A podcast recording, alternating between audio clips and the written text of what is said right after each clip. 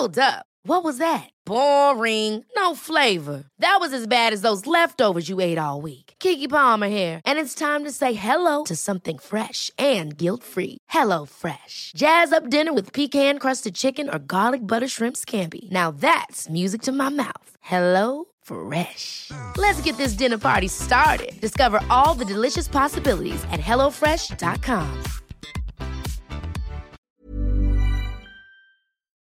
I'm Kylie Camps, and welcome to the podcast. This space is dedicated entirely to making a difference in the lives of women. I believe we all have a right and a responsibility to truly live our best lives. It all begins with curiosity, changing our thinking, and cultivating more self love. Through thoughtful conversations and shared experiences, I really hope that you can take something away from this podcast. I'm a business owner, a speaker, a sleep consultant, and mum of twin boys. I've also recently completed some training in the cognitive behavioral therapy space, and I'm super, super passionate about the ability that we all have to really improve our days. And ultimately, when we take ownership of improving our days, we're really improving our whole life. So let's get stuck into today's episode. Today's podcast is a solo episode, and I will be speaking with you about a couple of things that are going on for me. Nothing incredibly exciting, but when I did ask the question over on Instagram stories about topic suggestions for podcasts, overwhelmingly people were interested um, in hearing about my little eight week commitment and also weekly shares from therapy. And I put up on Instagram story saying that yes, weekly therapy, which is part of this eight week, I guess, commitment that I am doing for myself. So I'm going to speak about that. I will also answer a couple of questions that have come through via Instagram and just have a bit of a chat with you. So, before I get stuck into this episode, I wanted to take a minute to let you know today's podcast is brought to you by Be Fit Food. Now, Be Fit Food are a meal delivery and preparation service. So, they take care of all of your meals for whatever period of time you would like and snacks, and they deliver them to your front door. I had two weeks worth of meals arrive yesterday afternoon, so I've not yet started. I've not yet had the food, but I'm very, very excited to get stuck into it. For me, I really wanted to just have ease and to make sure I'm looking after myself because I, like many mums, have the propensity towards sometimes going, Oh, I've run out of time to have breakfast, or making sure I have snacks for the kids, but not having snacks for myself. And then I get to the end of the day and go, Oh, I've only had like three bananas and two rice cakes, and I wonder why I'm tired. So I wanted to make sure I was actually choosing a meal service that had breakfast, lunch, dinner, and snacks included. And the way that Be Fit Food is designed, you can also then go ahead and add in other things that you like to kind of bulk up the meals if you feel that you need them. So they have a few different options. You can jump over online and check them out. All of the meals have been created by a doctor and dietitian, and then they are snap frozen and, as I mentioned, delivered to your door.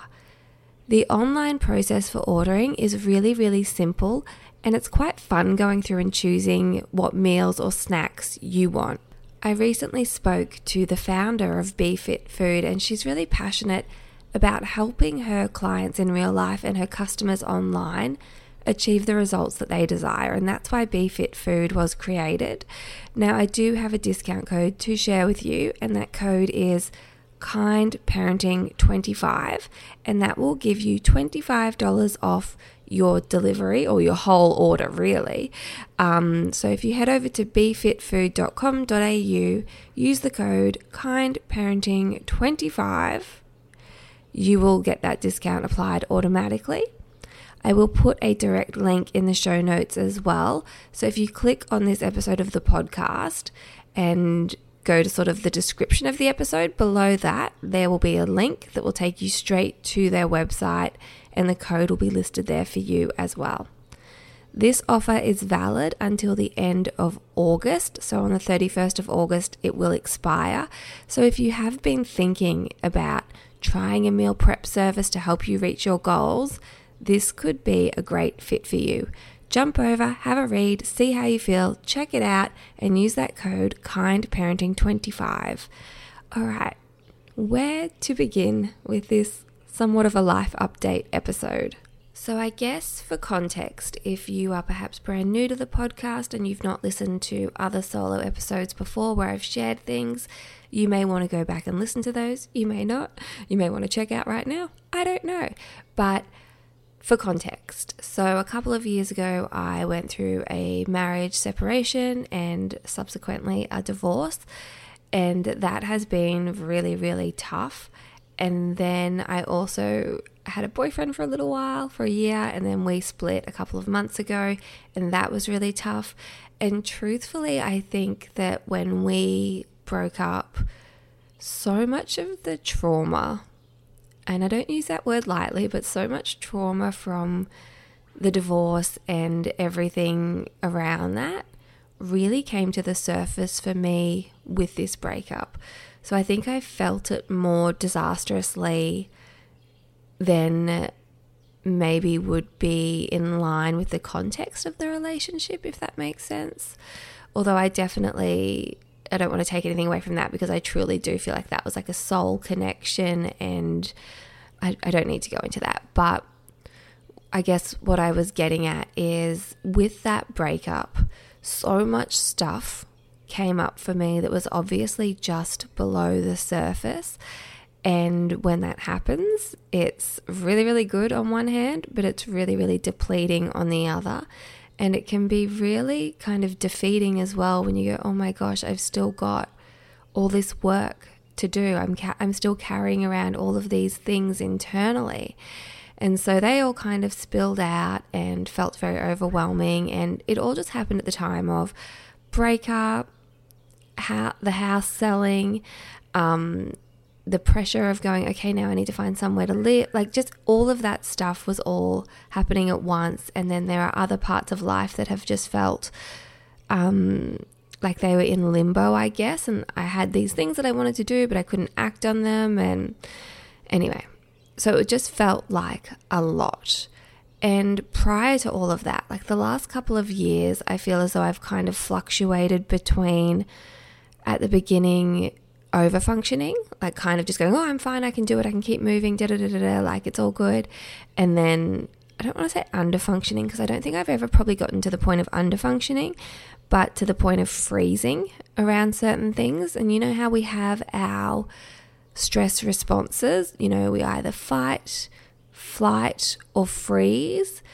And so I think I more tend to alternate between um, freeze and flight. So when I freeze, I feel like I just disassociate a little bit and I'm not sure what the right action is to take. And then that mixed with actually not being able to take some actions can be really, really tricky.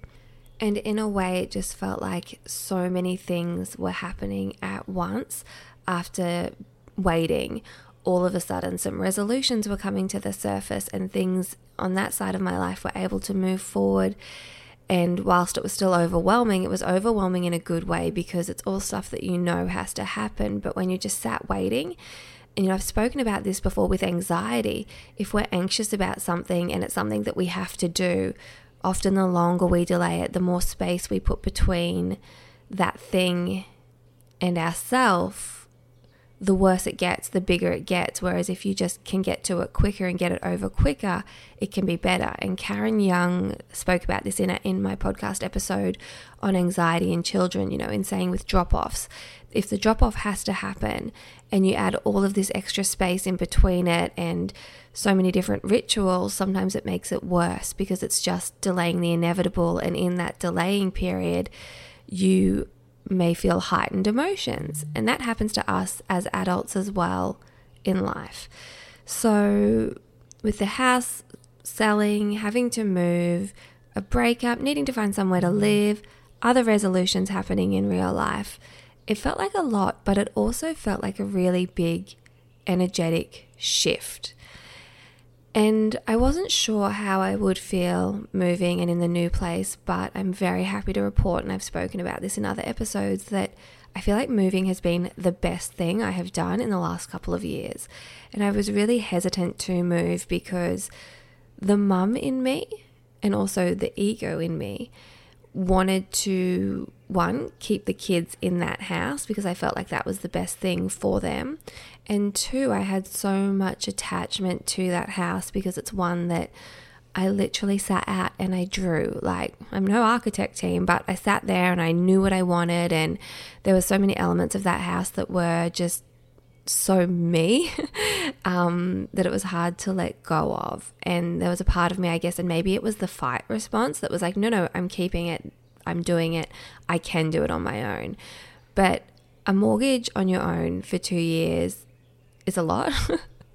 um, with kids. Uh, anyway, that's a whole other conversation. But the relief of actually moving out of the house for me wasn't about the financial stuff. It was about going, oh my gosh, I didn't realize how uncomfortable I was still in that space for some reason. And so now being in a new space and having some things, you know, open up that I've been waiting on, it feels so good. And just last night, I had Anna over and I was saying to her, I didn't realize how dark some of my thoughts had gotten in the last couple of years until I'm no longer having them. And it's like, oh my gosh, mentally, the energy and the effort in having to reason, negotiate, rationalize tricky thoughts was so depleting, taking up so much of my mental capacity and my energy. And so to not have them now, it feels so freeing and when I moved, I really thought to myself, okay, Kylie, you've been in tricky spots before, because I have. You know, and if you've come to one of my events over the last couple of years, you may have heard this story. So I'm not going to go into it, but I've definitely been in tricky spots where I've had to pull myself out. And it's like at that rock bottom moment where, for some reason, you get like a slither of clarity and you can call it whatever you want, whether it's like a divine voice or it's your own internal dialogue, whatever. For some people, they'll say it's like a God type thing. I don't really know what name to give it, but at times in my life, I have had moments where I will feel and hear something really, really clearly. So, in my early 20s, when I was very unwell, um, like really, really unwell with anorexia, I'm talking like 39 kilos, not in a good place. And I was trying to overcome all of that. I remember being so low and then one day having a breakthrough moment of hearing myself say to myself, like, you have to try. You have to try. You can't be passive in this anymore. You have to actually choose a time frame, commit to trying, and not just trying at the surface of ticking the box of going, okay, also, sorry about the cars if you can hear them, but we'll just push on. Um, not just passively going to therapy or passively um, ticking the boxes so that from the outside it looks like you're showing up, but properly investing and showing up. And the way I've described it when I have spoken at events is as though putting myself back in the driver's seat of my own life and there are times when you will find yourself feeling more like a passenger, or more like you're in the back seat, or more like you're dragged by a rope behind your car. Like you're just getting where you need to be, but not because you're in the driver's seat. And so I've had those moments before in my life. And amongst the move, and perhaps amongst the space of going through a breakup and not having that relationship as a container to kind of dive into and keep my blinders on. Perhaps it's a combination of things, also time, but just going to myself, okay, you actually have to try here to get through this because you're not doing as well as you would like to think. And this was crystallized for me um, a couple of weeks ago when I had to go into Brisbane for a really super long super draining day that I was really, really apprehensive and nervous about going through the going through things that I've not done before. And I had a moment where I and I'm good. Like I am good in Brisbane. As part of my work, I used to drive around Brisbane all the time. I'm one of those people that's nothing really flusters me. I'm pretty cool, calm, and collected in these sorts of situations. But I was in Brisbane City and I was trying to find the parking garage that I needed to be in, and I went into the wrong one. And it was one that was a private parking lot, and I got locked in there. And I got so upset. Like, I couldn't bring my brain online to be like, Kylie, it's fine. I was stressed because I was then late for something really important. I couldn't get out. I had no phone reception. I was also absolutely busting for the bathroom. And I rang one of the people that I was meeting in Brisbane and I said to her, like, I'm not coping. And I was hysterical over this innocent mistake of getting trapped in a car park. And I knew that I would get out. Like, I didn't think I was going to have to set up camp and live in this parking garage. But it was like my neurons couldn't connect to think rationally. And she said to me on the phone, Your resilience is so low right now that little things are just triggering the big emotions in you. Everything's just below the surface. And that was a real light bulb moment for me of going, Oh, she's so right. I've got all of this stuff happening, and something so little has like set me off thinking. And when I say set me off, I don't mean that I was raging, I mean that I was devastated. like I was irrationally distraught. Um, and I can smile about it now, but at the time I just couldn't get my thoughts together. And so, not to spoil the end of the story, I made it out of the parking garage. But it was just a real um, crystallization for me hearing her say to me, Your resilience is really low right now. And I was like, Well, of course it is. I've taken an absolute beating for so long now in, in different ways. Um, and in perspective, of course, I'm incredibly privileged and all of that stuff. I still have good perspective, but at the same time, the emotional toll that certain things take, at some point, it will impact you. And having to always keep things together as a parent is a whole other layer. And I'm going to speak about that as well when I kind of get to the therapy portion of some of the things that I've realized when it comes to parenting through this season or through the past season of life. Um, so strap in, guys. But where was I going with this? Ah, so I had the moment of thinking it was a similar feeling like I had in my early 20s. And again, I had it when the boys were born, where I was feeling really overwhelmed with, you know, having two newborns and I found myself kind of noticing I had this internal dialogue of going, This is hard. This is hard. This is really hard. And I can still see it. Um, I was walking from my bedroom to the boys' room at the first place at where the boys were born on the northern end of the coast. And I caught myself in that loop of going, This is so hard. This is so hard. And I sort of caught myself and was like, no, no, I need to change this. And so I started saying, I can do hard things. And that became my mantra to get through those early weeks and early months of having two newborns and sleep deprivation. And again, when I first started working on the sleep business, I can do hard things. I can do hard things.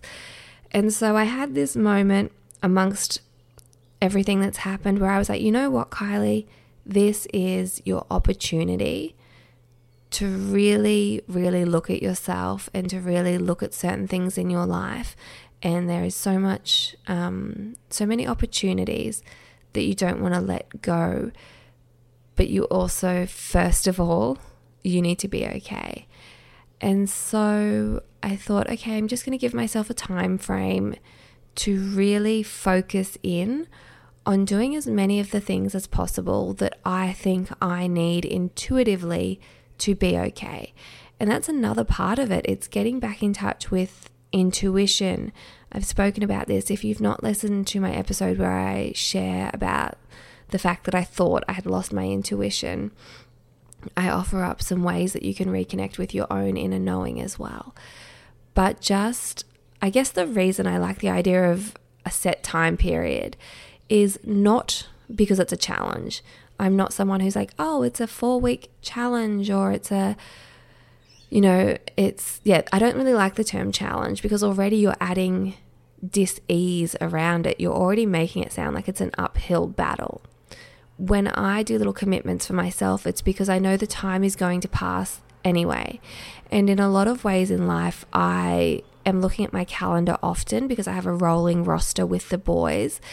And I guess when I'm looking at my calendar with that, and also when I'm looking at my calendar for my cycle, I'm always thinking like four weeks goes so fast.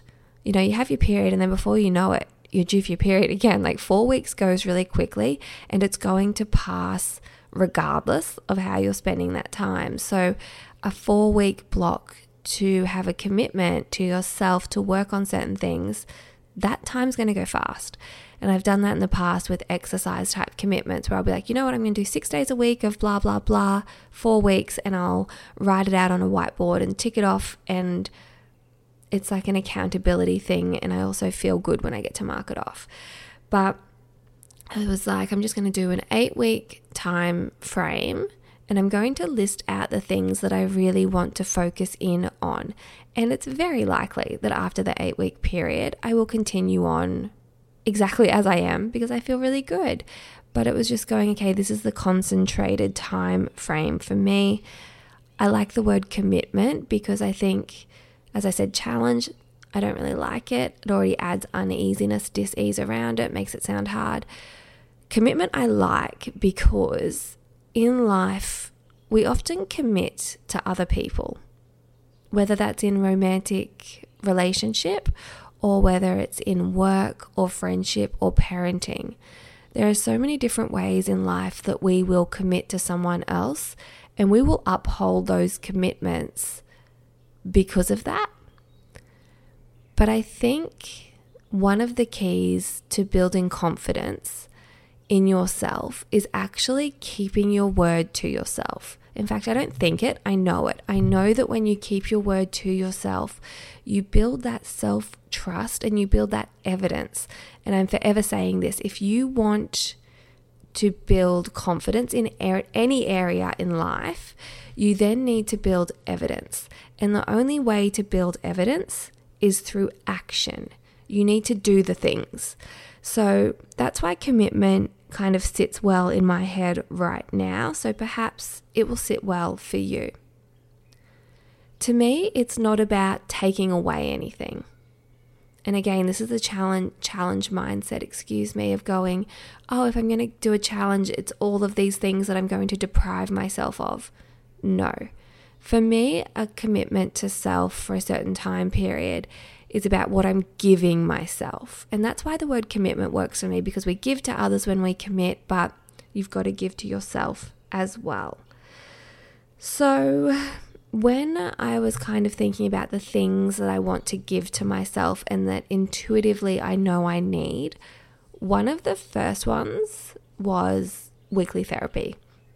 And I know that I need that weekly therapy because, for a couple of reasons, I have really great girlfriends and we talk a lot, but I also don't want to be continually offloading all of my stresses onto them, even though it's never been, you know, I don't think that they mind or anything like that. I just don't always want every interaction to be really deep, and I do have a tendency to be a bit like that. So, I need that person that I can go to once a week and spill all of that heaviness out and talk it through and process it in a very safe space, be completely honest about everything, um, and just have it held.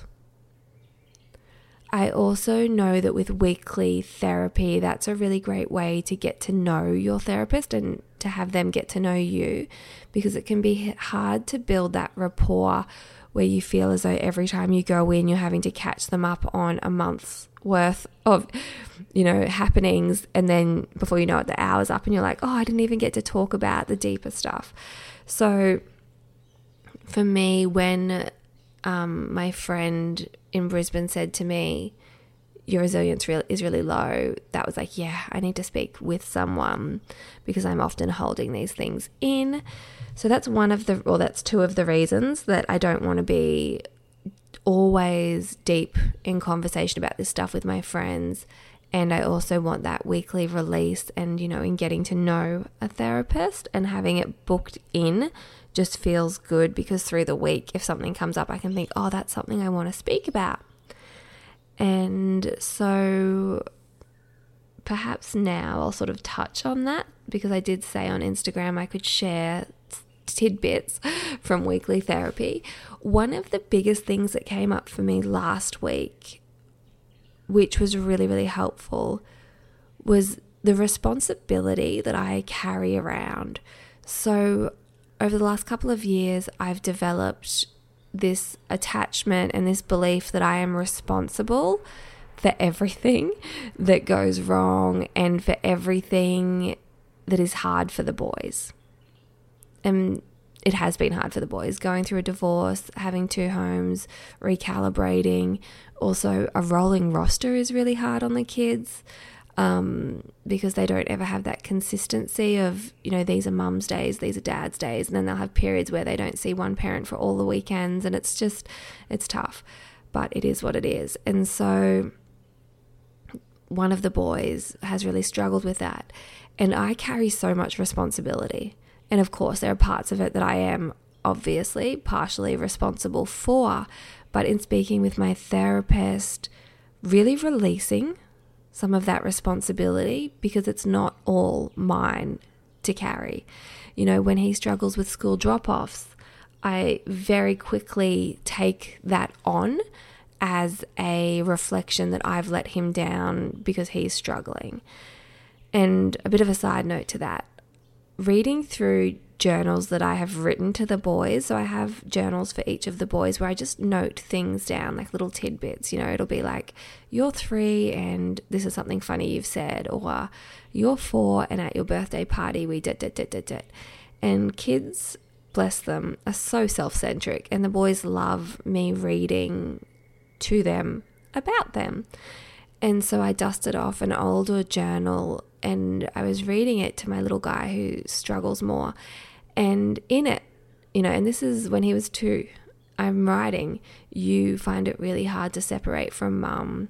You struggle with daycare drop offs, all these things that are still somewhat relevant for him today. And they were relevant before any of these circumstances. And having identical twins, one of the pitfalls is sometimes you can't help but compare them.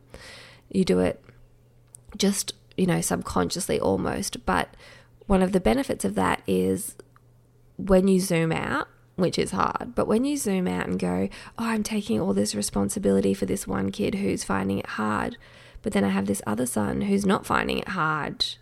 He's not, I'm sure he is in other ways, but he's so great with drop offs, could care less if I'm at school, when I leave school, all of those things. And they're identical twins that share the same DNA and share the same parents and the same upbringing. And I'm not taking responsibility for his ease, but I'm taking all the responsibility for my other son's dis ease. And so that was really helpful for me to sort of get my head around this concept of responsibility of what's mine and what's not mine. And something that kept dropping in for me was around the word responsibility.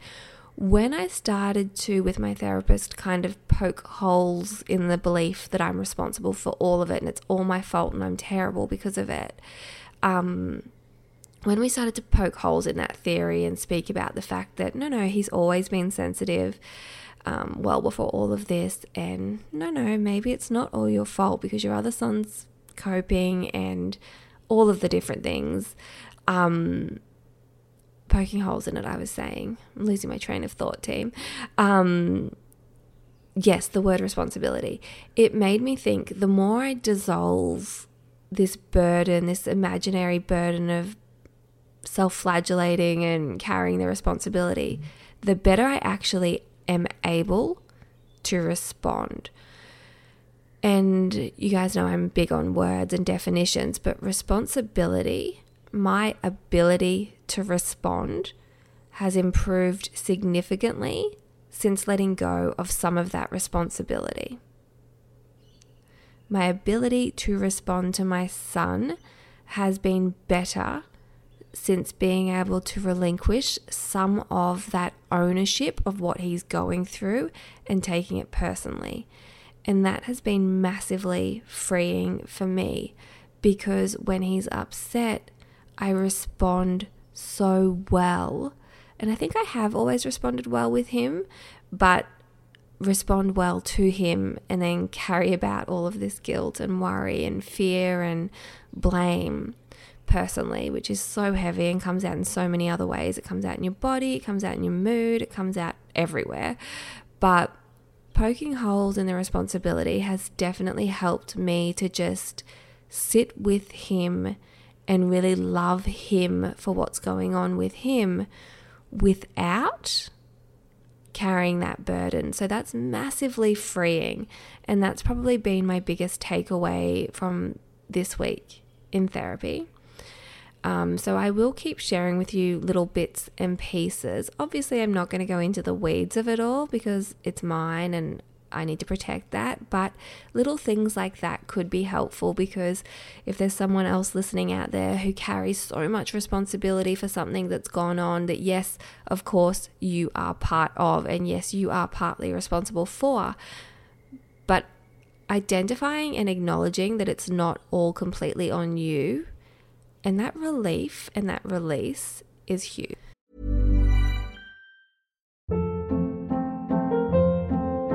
Hold up. What was that? Boring. No flavor. That was as bad as those leftovers you ate all week. Keke Palmer here, and it's time to say hello to something fresh and guilt-free. Hello Fresh. Jazz up dinner with pecan-crusted chicken or garlic butter shrimp scampi. Now that's music to my mouth. Hello Fresh. Let's get this dinner party started. Discover all the delicious possibilities at HelloFresh.com.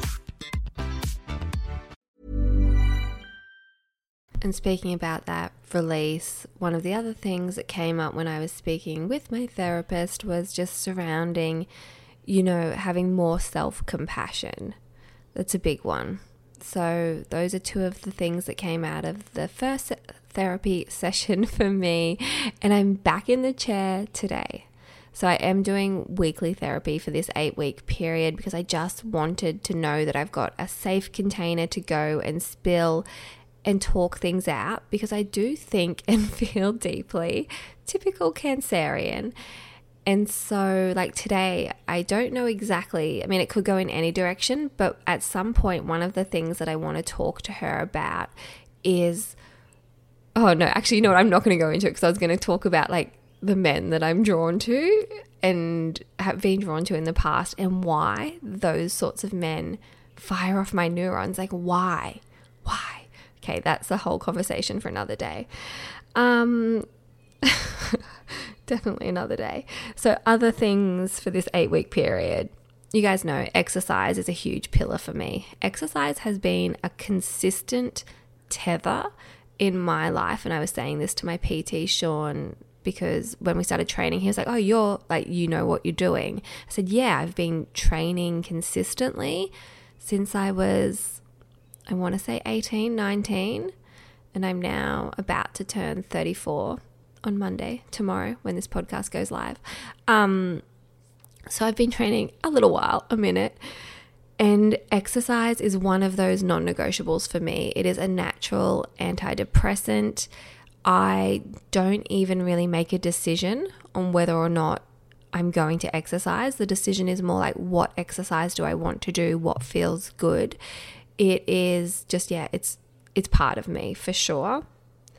But I wanted to have consistent training booked in because I kind of lost my rhythm a little bit with going to the gym and I felt as though my confidence a bit got knocked over the last couple of months.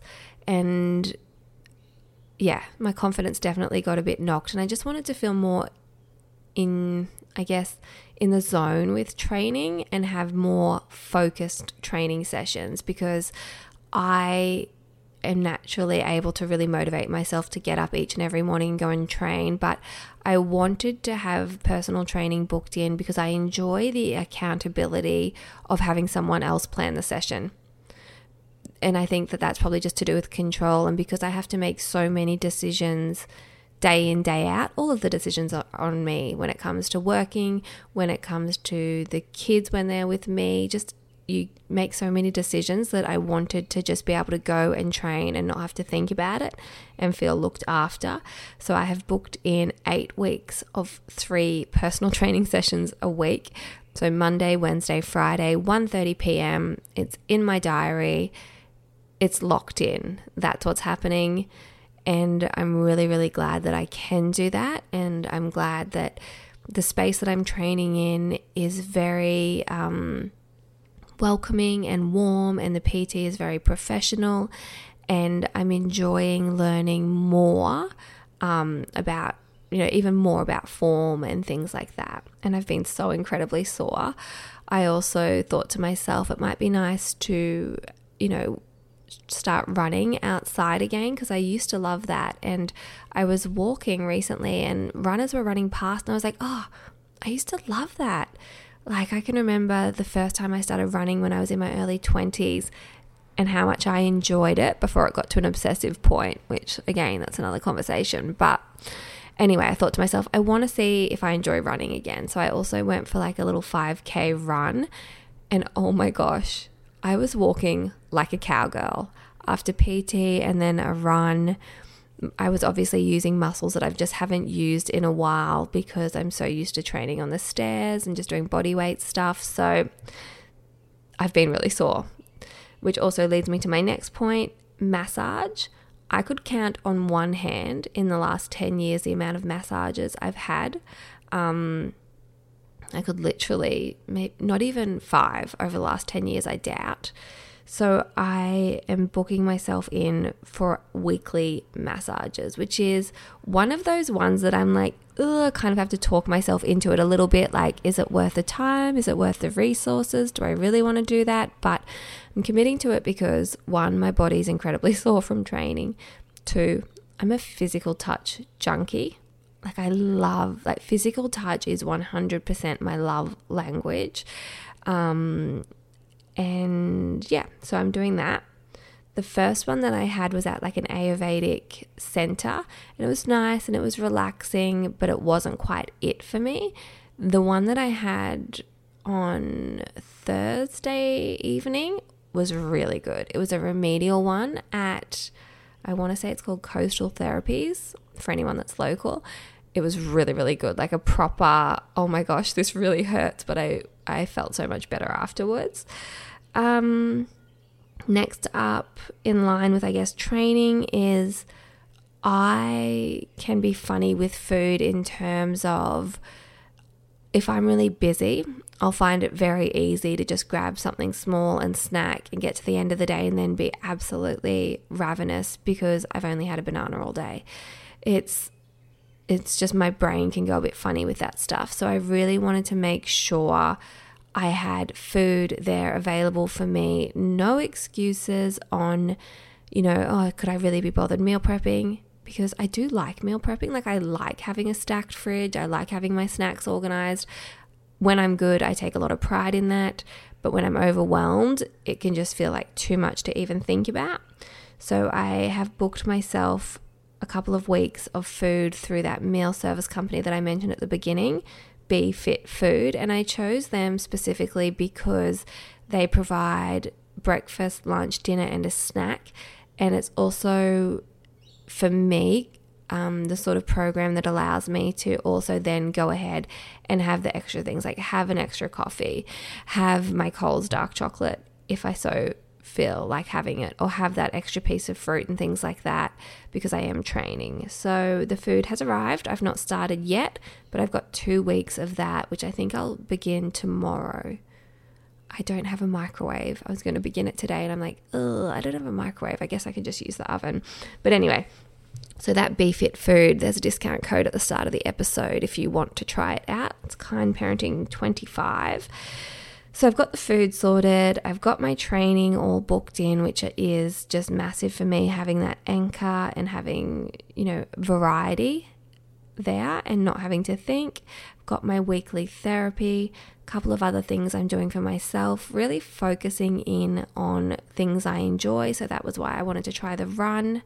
I feel like I'm laughing so much more than I've laughed in a really, really long time, which is nice um, making sure I'm reading novels, not just reading personal development books, not just reading heavy kind of evidence based scientific books, reading stories, like escaping into stories. I want to try and watch like shows and TV just to see, but I'm not great at it.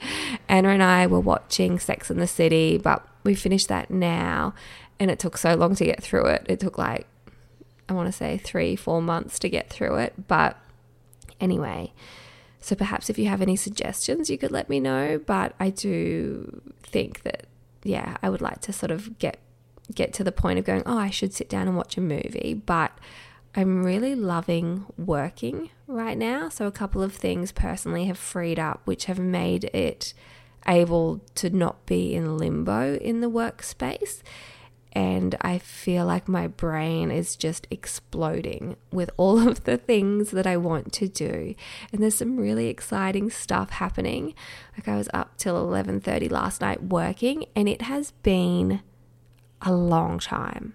Like a long time since I have that real that desire to get something out into the world and I'm not going to speak about it too much here but there are two really exciting things coming soon.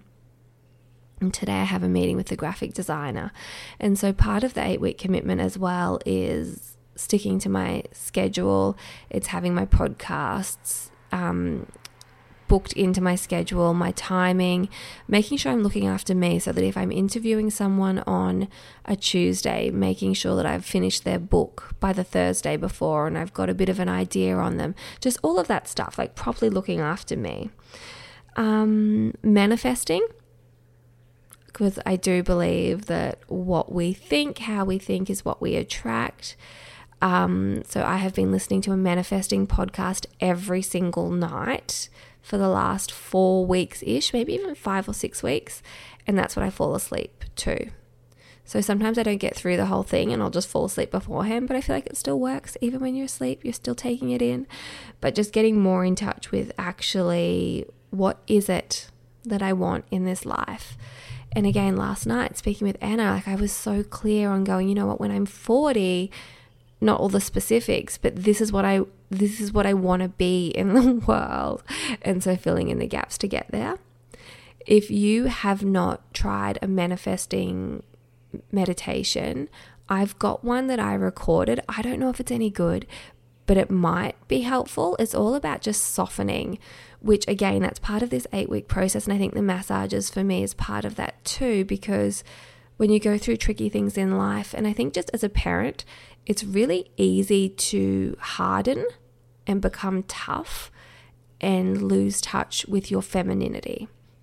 So, a couple of ways that I really work on staying soft include that nightly practice of literally moving through parts of my body and softening, so releasing the tension.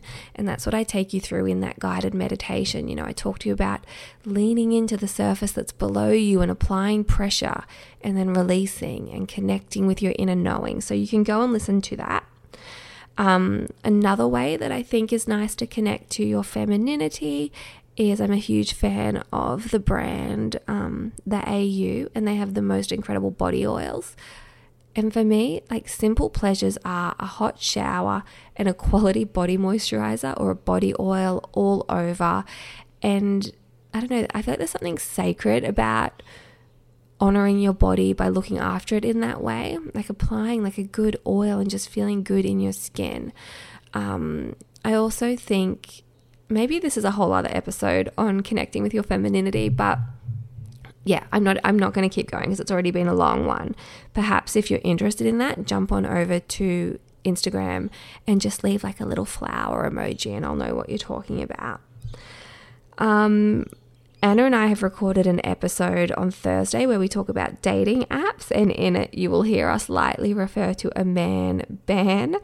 So, with this eight week period, I have been invited on a date here or there, and I have wanted to say yes, but I have stopped myself from saying yes. It's still early, but I've stopped myself from saying yes because typical Cancerian, I love to look after people. I love to care about people. I want to know their stories.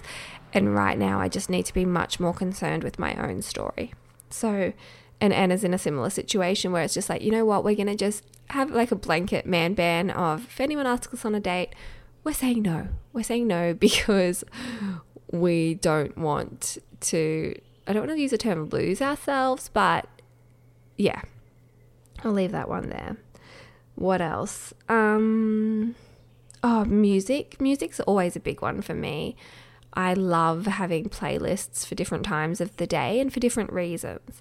And I'll go through stages where I will listen to the same playlist every morning for a while, and then one day I'll just get sick of it and move on, and then I won't go back to that one for ages. But when I moved into this house, which is now, I think it'll be five weeks on Monday, four or five weeks on Monday, um, one of the things that I really felt, and this comes back to, to attracting in a partner. I think whatever you want in a partner, whatever you're looking for in a partner, you need to be that as well. It's way too much pressure to actually project that and expect someone to bring that to you all the time.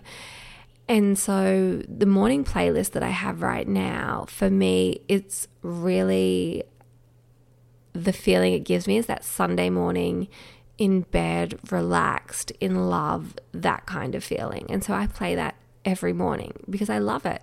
Like I have it on while I have my shower, when I'm getting dressed, and it just kind of connects me and grounds me. And I'm such a romantic at heart, and it's definitely like a romantic type, kind of sexy, I think, playlist.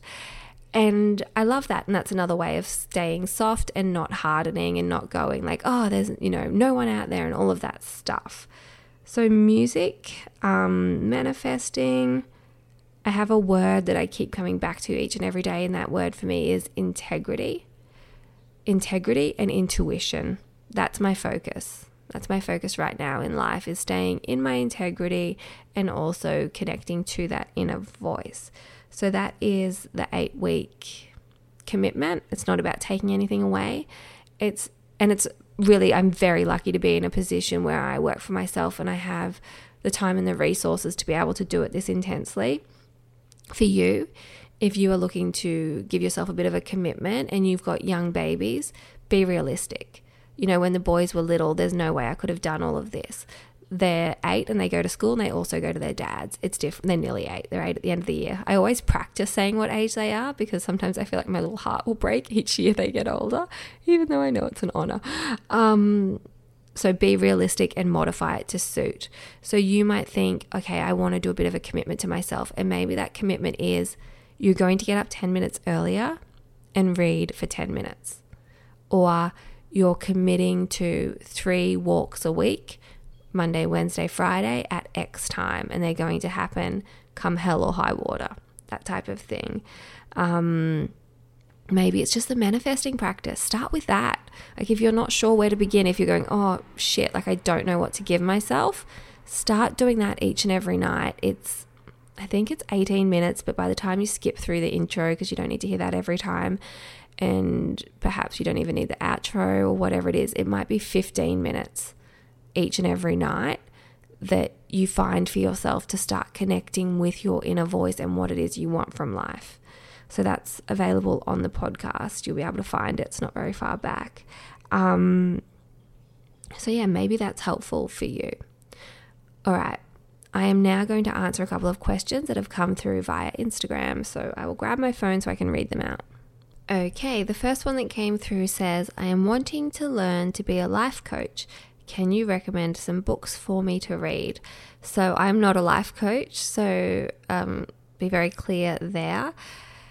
And I'm not sure, I don't know what books to recommend.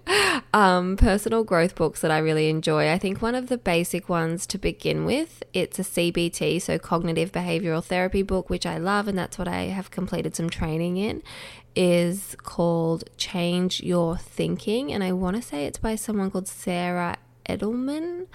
Um, but if you just Google CBT book, Change Your Thinking, that will come up it really just depends where you're at in your journey because you can go as de- you know as light or as basic as those sorts of books or you can go a little more in depth and turn towards more like your Joe Dispenzas of the world. It really just depends where you're at.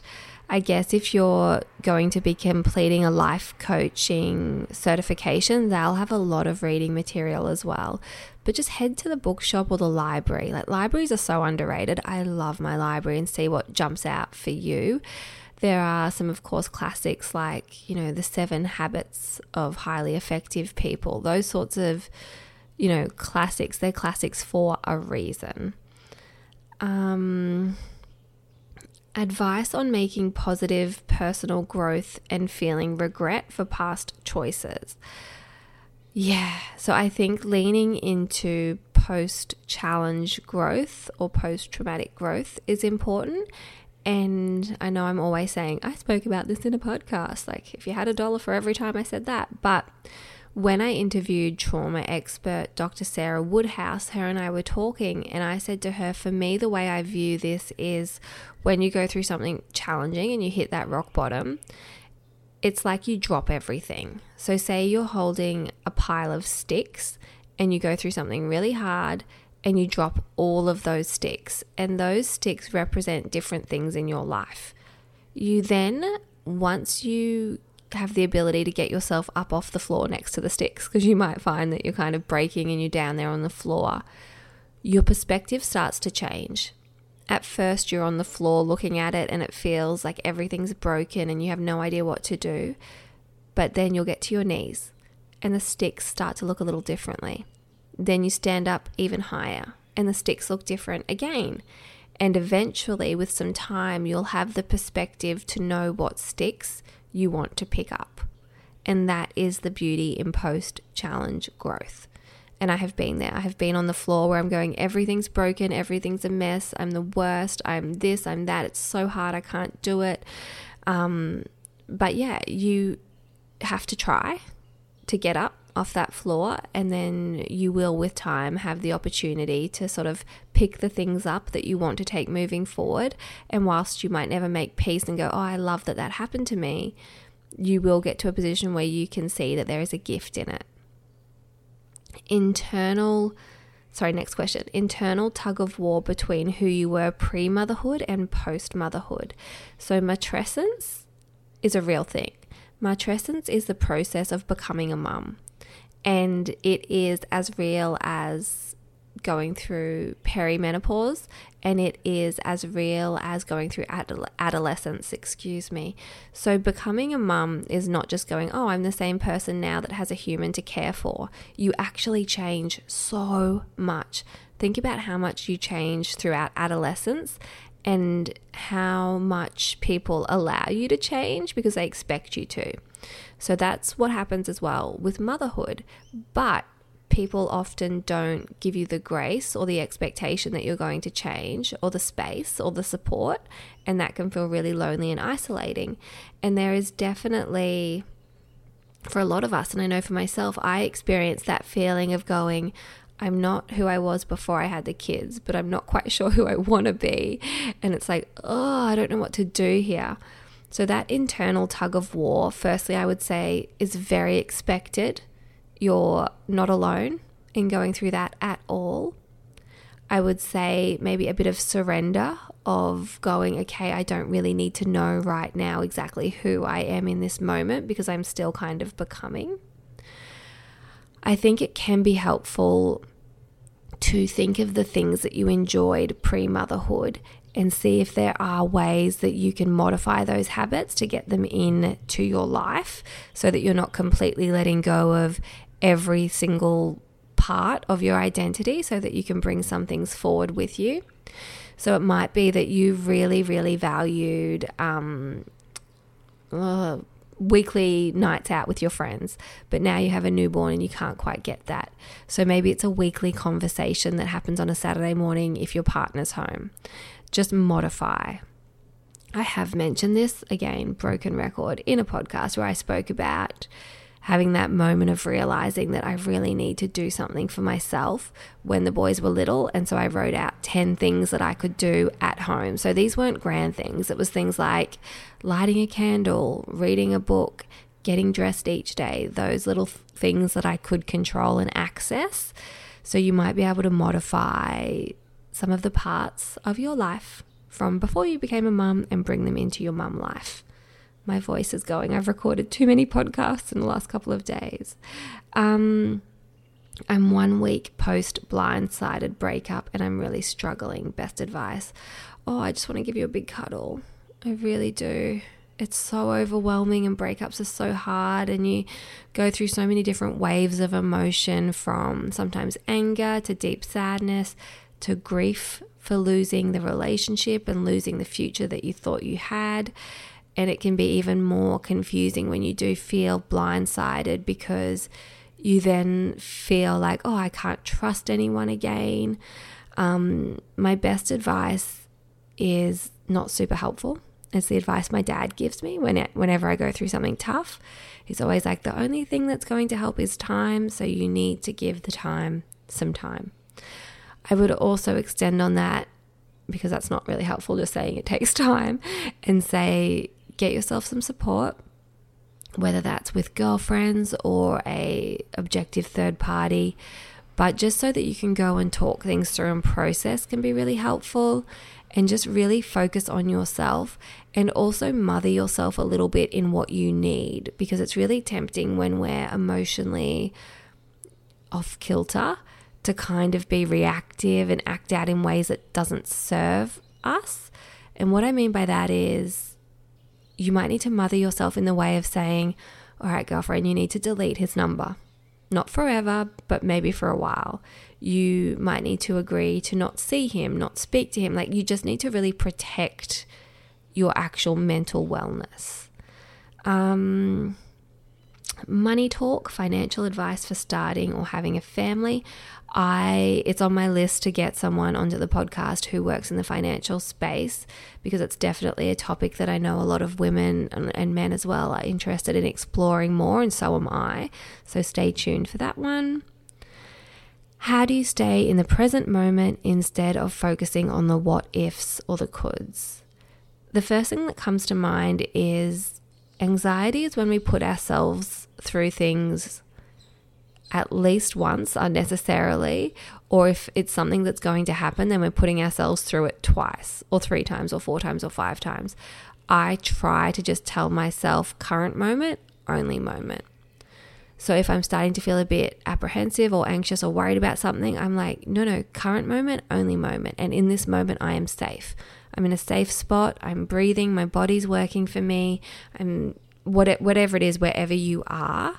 And I know a guest has said in the past that one of their favorite sayings is put your head where your hands are. And I really like that. Um, practicing meditation, mindfulness techniques, all of that's helpful. Have you ever experienced panic attacks? Yes, I had a panic attack when I was having the boys. The most p- intense panic attack of my life was in my C section. I wanted to climb the walls. It was awful. I haven't had a massive panic attack in a while. How do I manage them? For me, the way that I manage it is I need to tell someone. I need someone to know that it's happening to me. So I'll get on the phone to one of my girlfriends, Kat. She's incredible. She's so incredible just holding space for this sort of thing. Um, and I'll just like let it all out, let everything out. Um, so, yeah, I don't know whether that's helpful for you. How to fit in hobbies as a mum. You've got to be realistic with the season that you're in. So, if you've got young babies, again, back to that question I answered earlier, it's modifying those hobbies to get them in. So, you might have a hobby of painting, and perhaps before kids, you were able to paint all weekend, every weekend. But now that you've got babies, that's not an option. So, what is a realistic option? Could it be realistic to say to your partner or a support person, I want 20 minutes, I want half an hour, I want two hours, whatever it is, depending on circumstance, and book it in? That would be my only advice there is modify, book it in, and commit. Um, what else? Do, do, do. I think these ones I mainly answered over on Instagram. Have you ever struggled with motivation? And I then asked the lady who asked this question what she meant with motivation because in some areas in life I struggle. I struggle with some certain things, but she said with fitness um, and exercise, no, I've never struggled with that. It's just a non-negotiable for me. It's it's part of my mental health toolkit. And that's what this whole eight weeks is about, I guess. It's kind of more bringing my mental health toolkit right up to the forefront as a bit of a reset and recalibration. Um, that's not helpful, is it? Me saying, no, I haven't struggled with motivation for exercise. I think that's because I don't rely on the motivation side of it. And we've all heard it. You know, motivation lets you down, but commitment keeps you accountable. For me, it's not something I negotiate. I don't say to myself, Am I going to exercise? Am I not? It's just part of what I do because I know I need to. So if you remove that decision fatigue, that could be helpful. So that's making the commitment, the plan, also working out what sort of person you are when it comes to committing. And Gretchen Rubin has four archetypes on this, which you can just Google Gretchen Rubin four personality types. There's the rebel, the upholder. I can't think of the other two right now. The rebel, the upholder you'll find it. Um, but the upholder is someone who follows through with commitments if they have to uphold the obligation to someone else. So work out your style of follow through and then create a plan for that that's tailored to you. Because if you're not an upholder and you make plans to exercise with a friend, but you actually don't feel anything if you let someone down, it's not going to be a great plan for you. Um, what else? I think that's pretty much it. A lot of people are asking where the computer chair is from that I bought. It's just I got it from Temple and Webster online. Where are your slippers from? The fluffy white ones are emu slippers. Um, oh, one question that came through how to break a six year post anorexia funk of still feeling crap in my new size. Please, please, please get yourself some support. There are such things out there as eating disorder recovery coaches nowadays, which could be helpful for you. Um, therapy, I can't say it enough. I cannot say it enough because you don't need to live a life like that. You really don't. And it's work, it is work to change your thoughts and change your behaviors. And perhaps it's not even changing your thoughts because I think that if you had, I'll speak for myself, as someone that had an eating disorder in my early 20s, it's something that I always am cognizant of making sure I act in a way that aligns with my values of who I want to be, not that old coping mechanism. I think that's pretty much it. I also feel like my voice is going to give in any moment now, and it's been a long solo episode, guys. I hope it's been helpful. Um, as always, take a screenshot, pop it up on your Instagram stories. Stay tuned for Thursday's episode because it is the conversation with Anna and it's light. Like, it's really, really light. I think it's funny, but who knows? Her and I were laughing, saying, like, we're so self congratulatory. After we recorded it, we're like, yeah, we did a good job. Um, and we're like that when we work out as well. Like, yeah, we're amazing, which, you know, sometimes that's good. Anyway, team, I am now off to get stuck into my day. I've got a big day. I'm meeting with a graphic designer this morning for new branding, which is fun. I can't wait to tell you the new name. And what else? I've got therapy.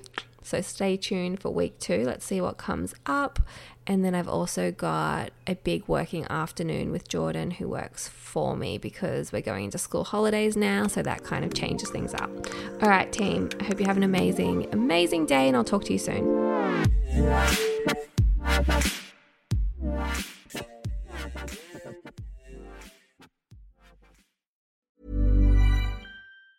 Ever catch yourself eating the same flavorless dinner three days in a row? Dreaming of something better? Well, HelloFresh is your guilt-free dream come true, baby. It's me, Keke Palmer. Let's wake up those taste buds with hot, juicy pecan-crusted chicken or garlic butter shrimp scampi. Mm. Hello Fresh. Stop dreaming of all the delicious possibilities and dig in at HelloFresh.com. Let's get this dinner party started.